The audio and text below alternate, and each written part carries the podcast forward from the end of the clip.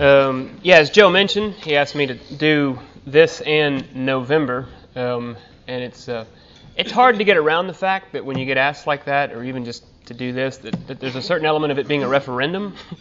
you know, uh, like almost you know, who's going to show up, and are they going to show up again? Anytime you have to sort of do an encore performance. And I thought that was kind of funny, but nobody laughed. But oh well. Um, just never know. But it's good to see everybody. Um, as I was telling Rick on the way in, uh, somewhat new material. I hadn't really chased this thread before. Um, it kind of floats around some of the thoughts that I have a lot, but. But uh, I don't really know how I stumbled on this idea of, of being bored. It was Carol Williams, my assistant, um, just as I was coming out here. She said, I saw your title and it was going to be funny. Um, I thought, well, I didn't really for, mean for it to be funny per se, but then also realized that, you know, stand up and, and, and, and talk, you know, playing about 30, 35 minutes on the topic of boredom, which is a little bit dangerous. I was like, yeah, I hope, I hope it's not like a Exhibit A that comes out or something like that. But, but we'll see. It is on, on boredom. And it's not something the Bible talks about explicitly, but it's something, of course, we all know. And I think it's, it's, uh, it's something that a lot of men really struggle with, just even anticipating this talk. A few people um, talk to me about it, this thing with the title and what it, what it could be, trying to see what the direction is, and, and just the idea of being in a rut, that life is a treadmill and it just keeps on going, sort of a Groundhog Day existence, put one foot in front of the other, put the other foot down, down, down, and you know, it just keeps going and going and going and going. Um, and that's hard. It's hard in a church. It's hard in the liturgical church. That's a, it's a, that's the, a framework that a lot of us come from. A church like the Advent where the, the liturgy, which is its strength, um, uh, is also perceived by a lot of folks, especially from the outside in, I think, um, as being boring. I mean, you do the same thing every week, week in week out, month in, month out, year in, year out. You know, it's the same prayers that go through. And so all this was sort of this amalgamation of some ideas that were going through my head. But, but of course, a little bit of AV to try to make it where it's not so boring. Um, the idea of just being bored in church, it's ingrained in culture. I mean, The Simpsons lampoon it, just this idea of church equals boredom. Um, here's a great screen grab. I mean, God bless anybody who spends any amount of time in the public eye. Um, you're going to get caught uh, doing who knows what. Um, funny little skit with uh, Rowan Atkinson. You know, the Olympics brought him back in there, and this is a funny part, just a screen grab from a place. Um, not knowing where it was, uh, or, or, or, church always having that sense of boredom. And then there's signs. Um, a lot of them are church signs, but just some ideas that play with boring uh, and being bored. You're not bored, you're boring. You know, not going to go there, but it, it starts to get the juices flowing on what all this could mean. Churches sometimes do it. I like this approach. South Presbyterian Church, Christmas Eve communion wine, a 1986 Chateau Mouton, Rothschild's bar. I just thought it was a nice way to bring somebody in rather than being so boring. Um, it's a way of church evangelism. There are better ways of getting people in the door, however. I think this is our new slogan for missions and outreach. Um, uh, board, try missionary.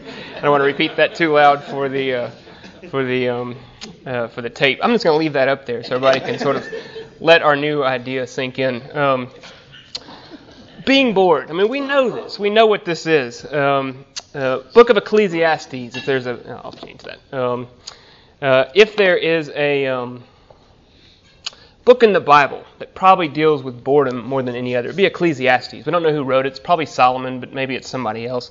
And just one part of it out of Ecclesiastes 2. Um, so I became great and surpassed all who were before me in Jerusalem. All my wisdom remained with me.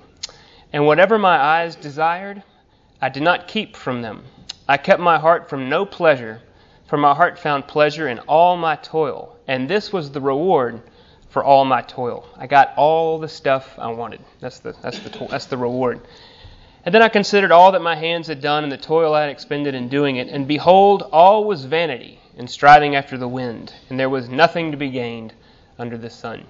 Um, Got to climb in a little bit, but he's describing being bored. I've done it all.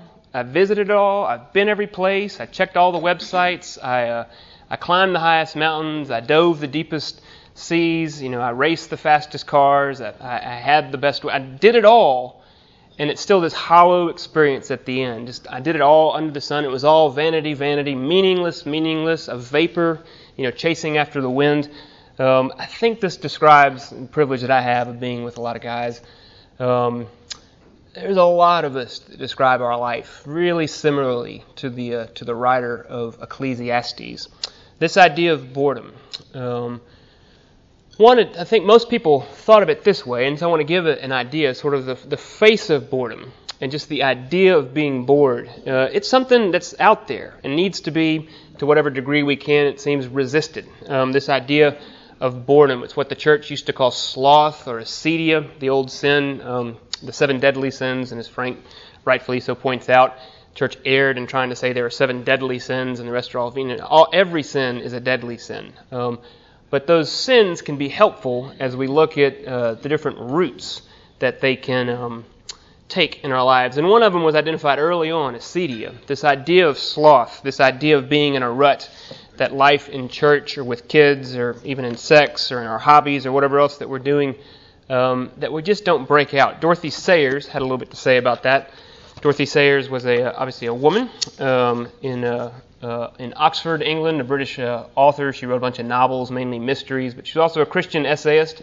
Um, became friends with C.S. Lewis and that group, even visited their sort of little club that, that drank beer every, probably every Tuesday night um, at the pub over there, which was remarkable. If anybody knows anything about C.S. Lewis, that he took any input at all from a woman, but he did. And Dorothy Sayers had his respect. She said this about that old sin of. Uh, of boredom or acedia. In the world, it calls itself tolerance, but in hell, it is called despair. It is the accomplice of the other sins and their worst punishment. Now, out there on the pole, boredom in its full blossom, I think she gives this apt description. Um, it is the sin that believes in nothing, cares for nothing, seeks to know nothing, interferes with nothing, enjoys nothing, loves nothing, hates nothing, finds purpose in nothing, lives for nothing, and remains alive only because there is nothing it would die for. Now that's a that's a horrific, despairing description. This idea of of of boredom being described as uh, believing in nothing, um, and so in that nothingness, it's like eh, the couch, you know, the, the chair, work, home, doesn't really matter. Um, uh, C.S. Lewis would describe in the Screwtape Letters, you're in a great position for temptation here.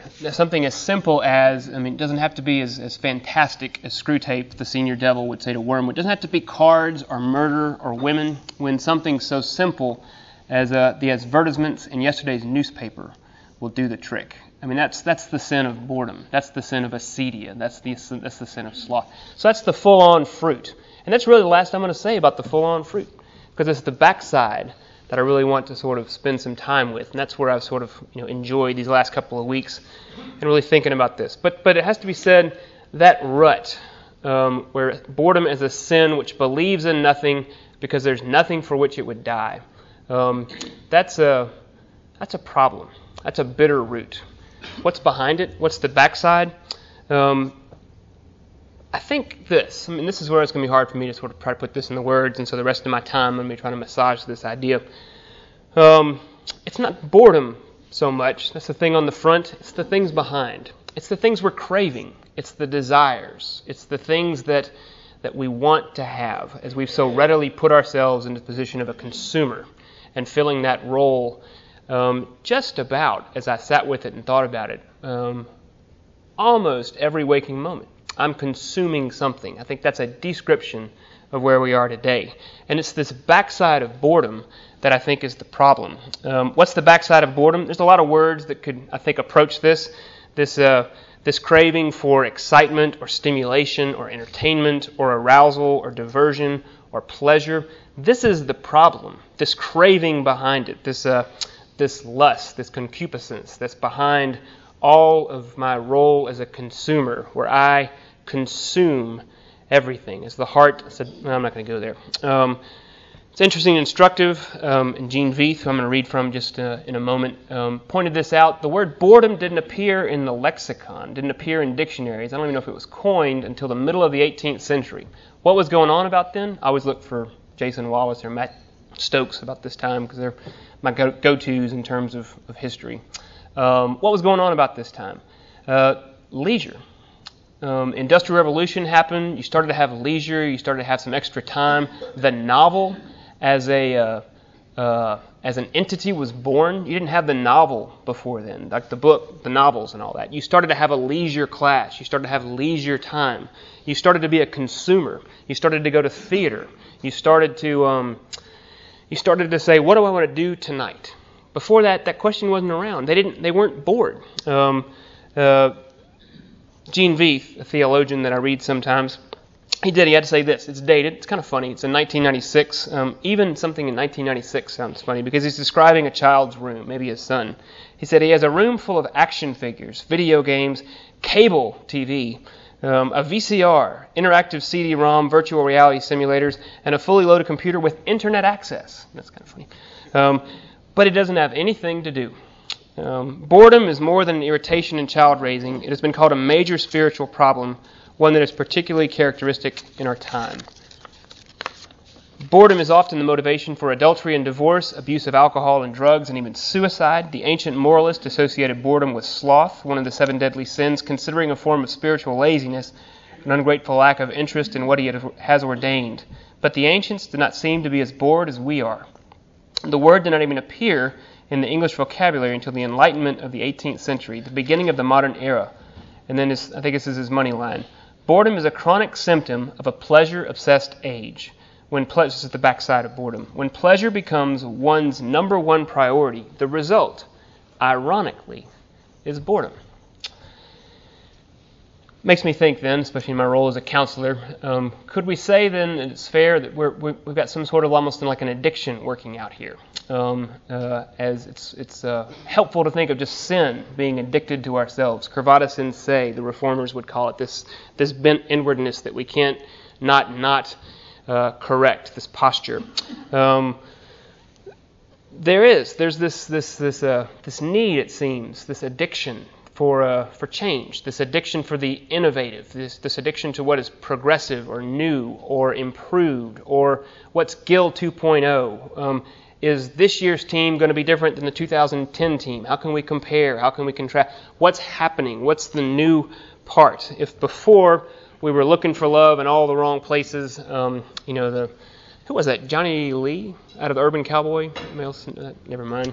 That was the first movie I think I remember. No, I think that was my first movie in a theater, and I was probably only five years old, and it tells you something. But um, if we looked for love then, now I think we're not looking for love. Well, we are in all the wrong places, but but more than that, we're we're calling it an experience, and we're looking for something to let me know that I'm alive.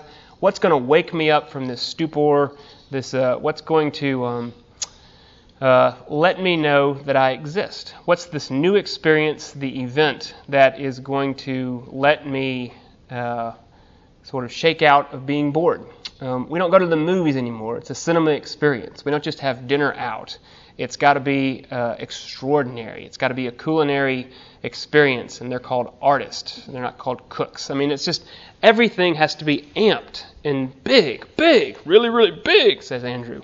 Um, the church is not immune.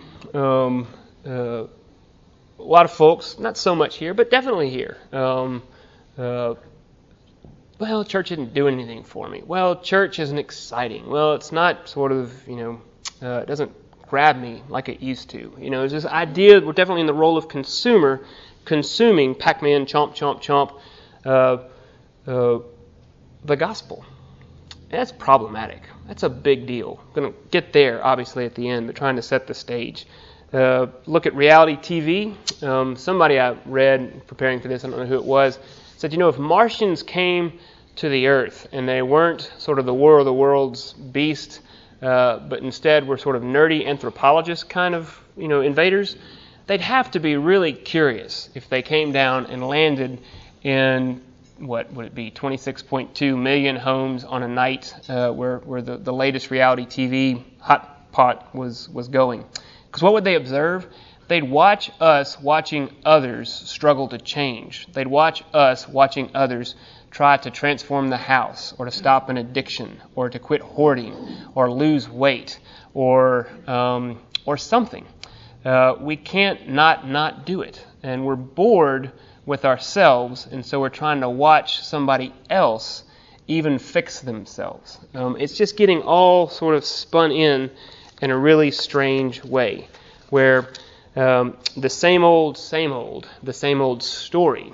Um, I love to tell that story uh, because it's uh, because it's true, but it never changes. That's on a real collision course with this this need for the new, for the improved, um, for the worship experience that can be offered amidst all sorts of glam and, and glamour. Um, so all this comes down to towards what? Um, are we afraid of being bored? Um, I always just throw these out to say that, that it's not just me making these up. Michael Horton, who's known by a lot of folks here, he goes here a lot in his book, The Gospel Driven Church. If you've if you've read that, um, uh, this idea of, of even being afraid. I noticed this last weekend. May May and my girls went to um, a camp for a mother daughter weekend, so you know, surprise. I had a weekend at home to myself. What did I do? And I'm asking this rhetorically to wonder what y'all would do too. Uh, I got excited about Friday night. What did I want to do? I wanted to go home. I wanted to turn on the Braves game, and at the same time, I wanted to watch a movie on my laptop. Um, sitting there having a beer, eating leftover food, and I was as happy as a clam. I mean, I couldn't couldn't get over what what how fortunate I felt by being able to do this. I put something down; it was there when I got home. You know, it was still there, um, and it made me think because, of course, I was getting into this this talk. Uh, what if somebody had said, and, and you, you couldn't consume anything, you couldn't turn something on, there were no screens, no electronics, nothing else. There's a certain amount of me which would be afraid, like, what am I going to do? You know, I, I almost realize exactly what I'm saying. You know, my brain has been changed. My curvatus in se, which is the same old, same old me. It's been that way since since since the apple was et. Uh, but in its its its, its Guild 2.0 uh, there's a, I'm, I'm afraid. I'm afraid of being bored. What if I had to be home alone? You know, when the power goes out, and uh, there's a certain amount of fear that goes out. We have to be alone in the house with these. What are we going to do? You know, there's fear there. How are we going to manage this? Um, we're afraid. Some ways this plays out. Um, I mentioned earlier. Uh, uh I think we've readily taken this role as a consumer in just about anything that we do. And here's what I mean by that. Um, as everything needs to be an event, as, as ordinary events now need to be experiences, uh, I'm always in the position of judge. Um, that's always a position of a law, by the way, um, which always accuses. It's always judging. Um, I'm always trying to to measure something by the fun meter to see is this going to be enjoyable or not? Is this going to be more enjoyable or not?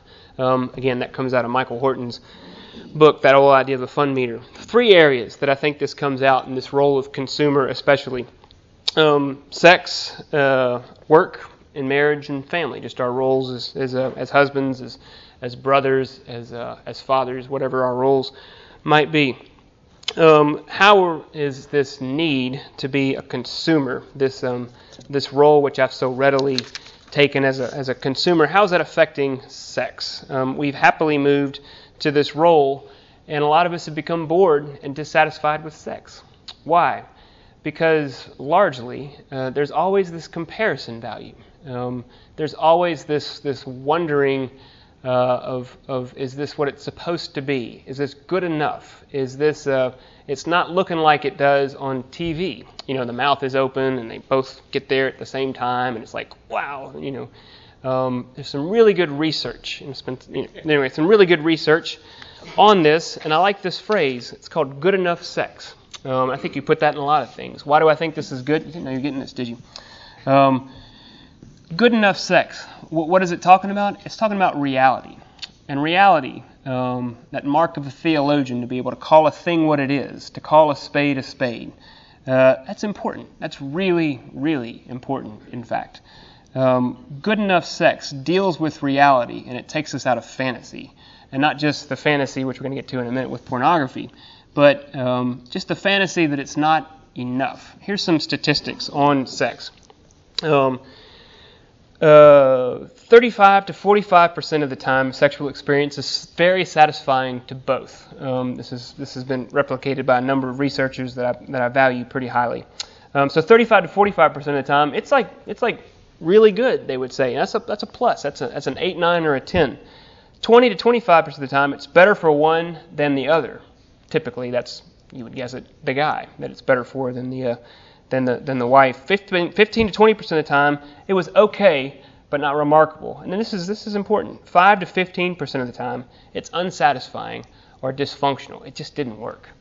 That's a freeing word for a lot of folks, in fact, because they realize that, wow, so that means like 20, 25% of the time for a lot of folks, this is a big pool, um, it's not great. It's not sort of Tom Cruise, Kate, well, I guess that's a, that's a dated example now, isn't it? Um, you know, whoever is out there. It's not what we think Brangelina is doing. Um, it's, uh, it's, it's, it's enough. It's getting by. And it's the freedom to say, well, if it wasn't good this time, next time you know, because the, the statistics move around. So there's a freedom here, because as we would guess with it, as you would guess, once you begin to deal with reality actually, um, what happens, what tends to happen, um, satisfaction tends to go up.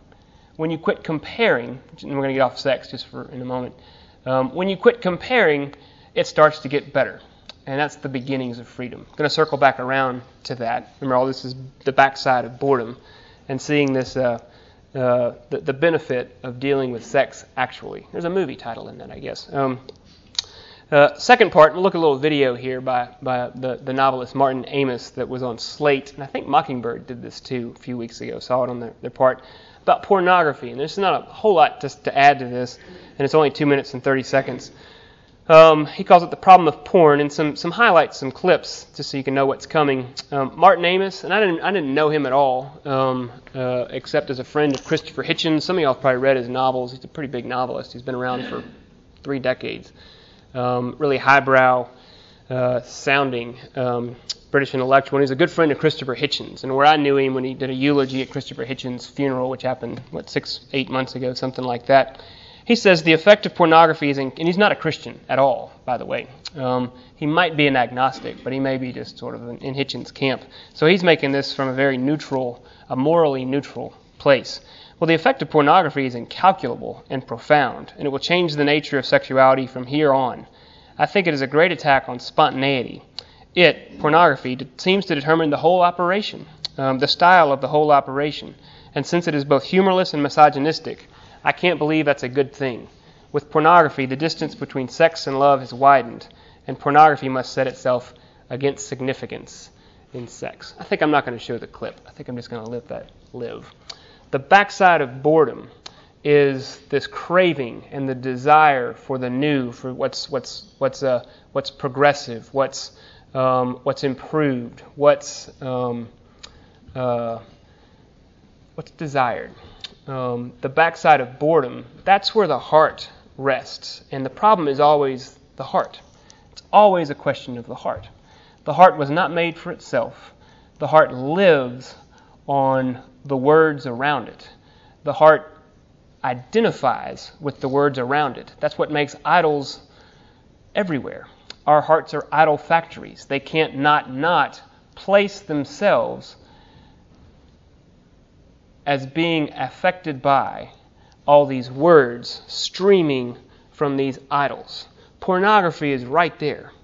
And as it's all there, it's humorless and misogynistic. I can't think that's a good thing, says someone no less than, um, than Martin Amis. So, off of that, where else this role as consumers? Work. I'm going to move quickly here. Uh, you know, a lot of us have bought in, and I could easily give this talk. Um, we should find uh, God's purpose in our work, and we should reach up and make it a vocation, a calling. And I do, I believe in that. But there's a backside to that too. You know, sometimes our calling is simply show up. Um, just, just make a widget, and just find your purpose in in working productively in the uh, in society and providing for your family and uh, and showing up and doing what you're supposed to do. Uh, it doesn't have to be exciting. It doesn't have to be enlivening. It doesn't have to be arousing. It doesn't have to be stimulating. It just has to be what it is. It's just work. It's just work. Um, marriage and family. We've bought into this idea of a con- as a consumer that as a husband, I'm always supposed to be this, this, this, this, this, and this. As a father, I've got to be this, this, this, this, this, and this. As a brother, I've got to be this, this, this. We've got all of these things which we're supposed to be, and none of us can do it. None of us can do it. And so it frees it around the same way. It's the craving or the desire or what we're being told that we're supposed to be, which is often the problem. And it's to come around the backside and, uh, and begin to realize that the problem is in the desires or the cravings that maybe we're not even having, but somebody else is telling us we should have them. Um, but probably a lot of us do. Um, this role as consumer. Um, uh, there's a Bible story that I think captures it, um, captures a lot of things. I think it's one of the worst in the Bible um, because it's just, it seems so true. It's the story of Amnon and Tamar. If anybody remembers that story, it's in 2 Samuel. I think they're half siblings. Um, you know, back then there were all sorts of uh, of uh, of men who had many wives, and so they had the same father but different mothers. Um, and uh, and Amnon wanted Tamar, and, he, it drove her nuts. It drove him nuts. Um, wanted her. Uh, uh, and, it, and, and, it, occupied his mind day and night until he was mad with desire for it, just lust unleashed. And he finally devised a scheme to have her, and he raped his half sister Tamar. And then here's this uh, this awful um, line, 2 Samuel 13:15. It says, "And then Amnon hated her exceedingly, so that the hatred with which he hated her was greater than the love with which he loved her." What happened with Amnon? Um, it's this role of a consumer, where he wanted to consume his half sister and possess her and have her and all that sort of jazz and sin and psychology. But it gets down to this the, the wanting is better than the getting, and then the getting is better than the having. The wanting is better than the getting, and the getting is better than the having. And so the problem is in the backside of boredom. It's in the desires. Because the wanting is better than the getting, and the getting is better than the having. You know, what was announced yesterday? The iPhone 5. you know, wow, you know, as if the iPhone 4S so old, you know, so blasé. Who needs it? You know, how many of us were watching that and eagerly anticipating? Um, well, watch the bottom line. You know, there's there's talk about this being the rescue of the economy in 2012 because the iPhone was uh, was being introduced and billions will be pumped in. Um, the wanting is better than the having, and the ha- and, uh, than the getting, and the getting is better than the having because you have it, and then the sneetches come into play. That Dr. Seuss story, but I want what she's having because of the wanting. That the having is never enough. And Amnon gets that. And then he hated her because he hated himself. Um, so where does all this go? Um, the hammer of God is where it goes. Let me wrap this up. Why did Christ die for this? The great question from Spurgeon. There's a, a, a poem that I'm going to read from a guy named John Berryman, um, who, uh, who I don't know much about at all. I know this one poem. Uh, uh, called A Dream Song 14. He seems to be a man who was haunted by Christ because in the same series of poems, he wrote, um, I think it's called 11 Addresses to the Lord. Um, doesn't look like a Christian, doesn't talk like a Christian. Um, people would be surprised that he was. But, uh, but it certainly got this undertone that I think really gets the, uh, the human experience. He, um, as his dad committed suicide when he was 12, he followed suit, I think, when he was 58 or so, and he jumped off a bridge in Minneapolis into the, into the Mississippi River in January. Uh, and so he was haunted his whole life by all sorts of demons. But I think he was also haunted by Christ. And why do I say that? Because of um, what I'm hearing in this short poem. It's very short. It's called um, Dream Song 14. And he says, Life, friends, is boring. We must not say so. After all, the sky flashes, the great sea yearns, we ourselves flash and yearn, and moreover, my mother told me as a boy repeatedly Ever to confess you're bored means you have no inner resources. I conclude now, I have no inner resources because I am heavy bored. Peoples bore me, literature bores me, especially great literature. Henry bores, Henry bores me with his plights and gripes as bad as Achilles, who loves people and valiant art which bore me, and the tranquil hills and gin look like a drag and somehow a dog has taken itself and its tail considerably away into the mountains or sky or sea, leaving behind me. Wag. That's a weird poem. Um, I've sat with it for now for two weeks, and so I'm not expect you to climb into it unless you're Jack Sharman um, in the way that, that I do or I have, and I'm only approaching it. What, what do I think's here? This conflict, this war, this dirty truth. It's written, you can't see it, on the front line, just two sentences. Life, friends, is boring. Period. We must not say so. Period. So there's this tension. The dirty truth. I'm bored. I'm heavy bored. Everything bores me. Everything that I know is not supposed to bore me. All the highbrow stuff, great literature, art, you know, nature, pretty scenes, uh, all that bores me. Remember Ecclesiastes? You know, I tasted it all. There wasn't anything that I could have that I didn't have. And the getting, it wasn't enough. The having, it certainly wasn't enough. I'm heavy bored. Um, but we must not say so. You know, you got to hold it in. There's this conflict that's then immediately created. And he comes in, and his mom, who's kind of the heavy weight coming in here, says, uh, My mother told me all the time as a boy, repeatedly, ever to confess you're bored means you have no inner resources. Well, I conclude now, I have no inner resources. That's a Christian word. There is no health in me. Um, I am a miserable offender. I have no inner resources. The backside of boredom is coming around with this hammer of God and to realize the problem is not that I'm bored. The problem is that I have no inner resources to deal with life on life's terms. The problem is my cravings, my desires, my need to. Uh, how did I put it earlier? I forgot already. Um, the, the wanting is better than the getting, and the getting is better than the having. That's the issue, is my desires, the wanting, which is always better than the getting. And even the getting is better than the having. I think it's the having. I think that'll make me happy. But I, it doesn't. We must not say so, my mom says. Well, I conclude now I have no inner resources. Um, and then lost in this gin induced dream that he seems to have. Uh, he's bored and unsatisfied and closed off to everything, and it all seems a drag, as the advertisements in yesterday's newspaper would, uh, would, would wake him up. But always he's just left behind. And he says, and somehow a dog has taken his tail. You know, it's just this weird image. You know, it doesn't mean anything, I think. It's just a dog has taken his tail. Something as, as hollow and as banal as a dog chasing his tail, seeming to disappear into the mountains or the sea or who knows what. And I'm just left behind alone, starkly, me. Uh, leaving behind, colon, me. Wag. And a wag in English speak is just a, a silly boy, just a childish boy.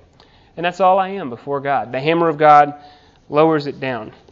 Um, a little bit more from Ecclesiastes, and I'll stop. Um, Ecclesiastes 1 8 The eye is not satisfied with seeing, and nor is the ear filled with hearing. The getting is, we think that's going to get it, and it's not. Because I had it, the eye had it, the ear has it, the hands have it, the feet have it, and it wasn't enough. Um, it's that Turkish delight out of a out of Narnia that Edmund tasted. And it's, it's not enough. The more we get, the more we want. How much is enough? Um, just a little bit more. What how much is enough? You know, the obligatory U2 reference from me, as the Edge would say in his 1993 song Numb. How much is enough? Too much is not enough. You know, this vast consumptive appetite that I have, it'll never be filled. And so Luther again comes into play, uh, and he's right. He's right. He says, um, the, uh, uh, the thirst for whatever. He called it glory, but for whatever. All these desires and the backside of boring, the thirst for all that, it's not satiated by. Uh, uh, it's, it's, not, it's not cured by satiating it. It's cured by extinguishing it. There needs a death. That's the hammer of God that comes down on all this. So we're back here at the cross we're back here to this place as we realize my addiction to uh, to something else, my, my addiction to progress, to the to the process, to um, to innovation, to the new, to the next iPhone, to the next life, to the next stage in my existence, to the next promotion, to the next check, to the next whatever. That at some point you got to say, stop. It's not enough. It's never to be enough. And the word from the cross rings forth across the millennia. And Christ says, It is finished. And there's the collision with this idea that it's not exciting enough, and it's got to be new to make it more exciting, new and improved, which is a moron, by, an oxymoron, by the way. Um, uh, that it's new and improved. And God's saying, no, it's finished. It's the same old, same old. It's the one word that's necessary. Because Christ, Christ on the cross says, it is finished. And as the realization that the backside of boredom is in fact the problem. It's the desires, it's the wanting, it's the concupiscence, as the old word was for it. That the law does it work, and it accuses, and it judges, and it shows me through as an x ray, sort of lights up everything that's in my pockets and all. Um, and it damns and it kills everything, every single thing that is not Christ. And then, as Christ willingly gave up his life for me, um, the law didn't kill Christ, um, uh, it killed everything but Christ. Then, as Christ willingly died, um, all those things that the law does kill, my wanting and my desires, because that's the only way for those desires to be satisfied, is, is through the satisfaction of Christ's death. Those desires have to die. Hang with me, this is a little heavy. Um, his finished death carries with it um, all those inordinate desires all of the, the backside of boredom goes down with Christ into the grave. Um, so what's the what's the opportunity here for something truly new? Because that's the uh, that's the funny part. The back, you know, on the front side then is we think new and improved is the iPhone 5, but it's not new. Um, there's nothing new to it. The only new thing is when Christ came out of the grave, and that was truly new. And that's our hope. That's the only hope that we have. So, in a strange way, here's somewhere where this plays out. Um, what does Christ say to our boredom? You know, to all those roles that I said, to the, I feel like I'm bored with sex. I feel like I'm bored and I run to pornography or adultery or, I'm trying to think what Sayers said, or uh, uh, uh, alcohol, drugs, you know, television, food, whatever it is. Um, to all of those, Christ says, It is finished. The desires uh, have their end in me, or better, have their end in my word, the law. To Amnon, who loved his half sister with a, a lustful love and then hated her with a hatred that far exceeded any of the love he had, Christ said, It is finished. And that the, uh, the complete Savior, as J.C. Ryle called Christ, the complete Savior then frees these desires. Um, and here's where it always ends loosely, and I'm going to stop here. Why does it end loose? Because I don't know how this happens. Because don't come to me um, with your desires. That's really what I say. Go to Christ. You know, uh, I'll, I'll hear him. I will. You can call me, and we'll go out and have coffee, or you can come to my office, or whatever else, and we'll, we'll do that. We'll do. But, but, but really, don't come to me. Go to Christ. Um, he'll actually listen, and then he'll actually uh, take those down to the grave that he, uh, w- w- where he was, and he'll bring them out um, in the resurrection that that that uh, that he lives. Go there, and he might actually change you. He might actually change things. If you're bored with being bored, uh, the the desires are the problem. It's not the boredom. So it's not just a word of you know go out and, and drive your car really fast. Uh, that's the last thing that is. It's the desire that's the problem. Uh, that's got to die. Our desires have to die. Um, take it to Christ, and He might actually change you. He might actually do it. So I'm going to stop there. That's enough, sort of a loose end for me to pick up in November, which is again a referendum. so, um, but I appreciate the chance. So, comment or thought? It's, it's late. Um, one or two minutes. Yeah. I thought you did a great job. My mind goes to a lot of, a lot of thought. Um, You know, sometimes I think when I look at your topic, rather than, I go, well, maybe he's gonna talk about depression, because that's sort of. Mhm, I don't use boredom, but I do recognize sort of, not clinical. And I find that gratitude and boredom. It's hard to coexist, aren't they? Yeah. What's the root of gratitude? Grace. Right. Same root.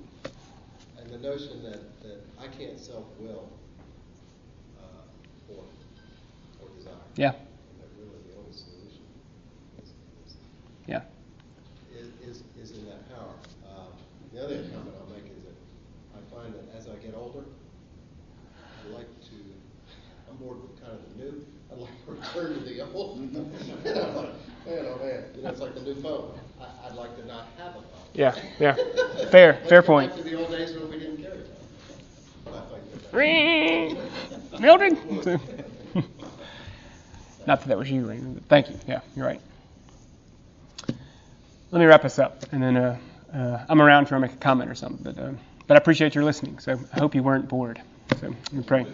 Father, for this uh, for this day, for this time, um, give you thanks, and for this word especially, Lord. Uh, I was sort of in a new uh, as I was in a new vein, um, I was a little bit of trepidation there. I pray that you would correct me where I was certainly wrong, um, and that uh, where your word was strengthened, Lord, um, where your word was, uh, where your word is. I pray that, that there, in that place, it would be strengthened, so that these desires, which are not of you, um, but which proceed from us um, uh, as a as an idol factory, that those desires would be recognized for what they are. And Lord, they would be killed, they would be crushed, they would be properly judged, and uh, and that the death they die, they would die unto Christ, so that the new life that we would live, we would live um, with Christ. Um, Lord, allow us to share in that resurrection. We beg in Jesus' name. Amen.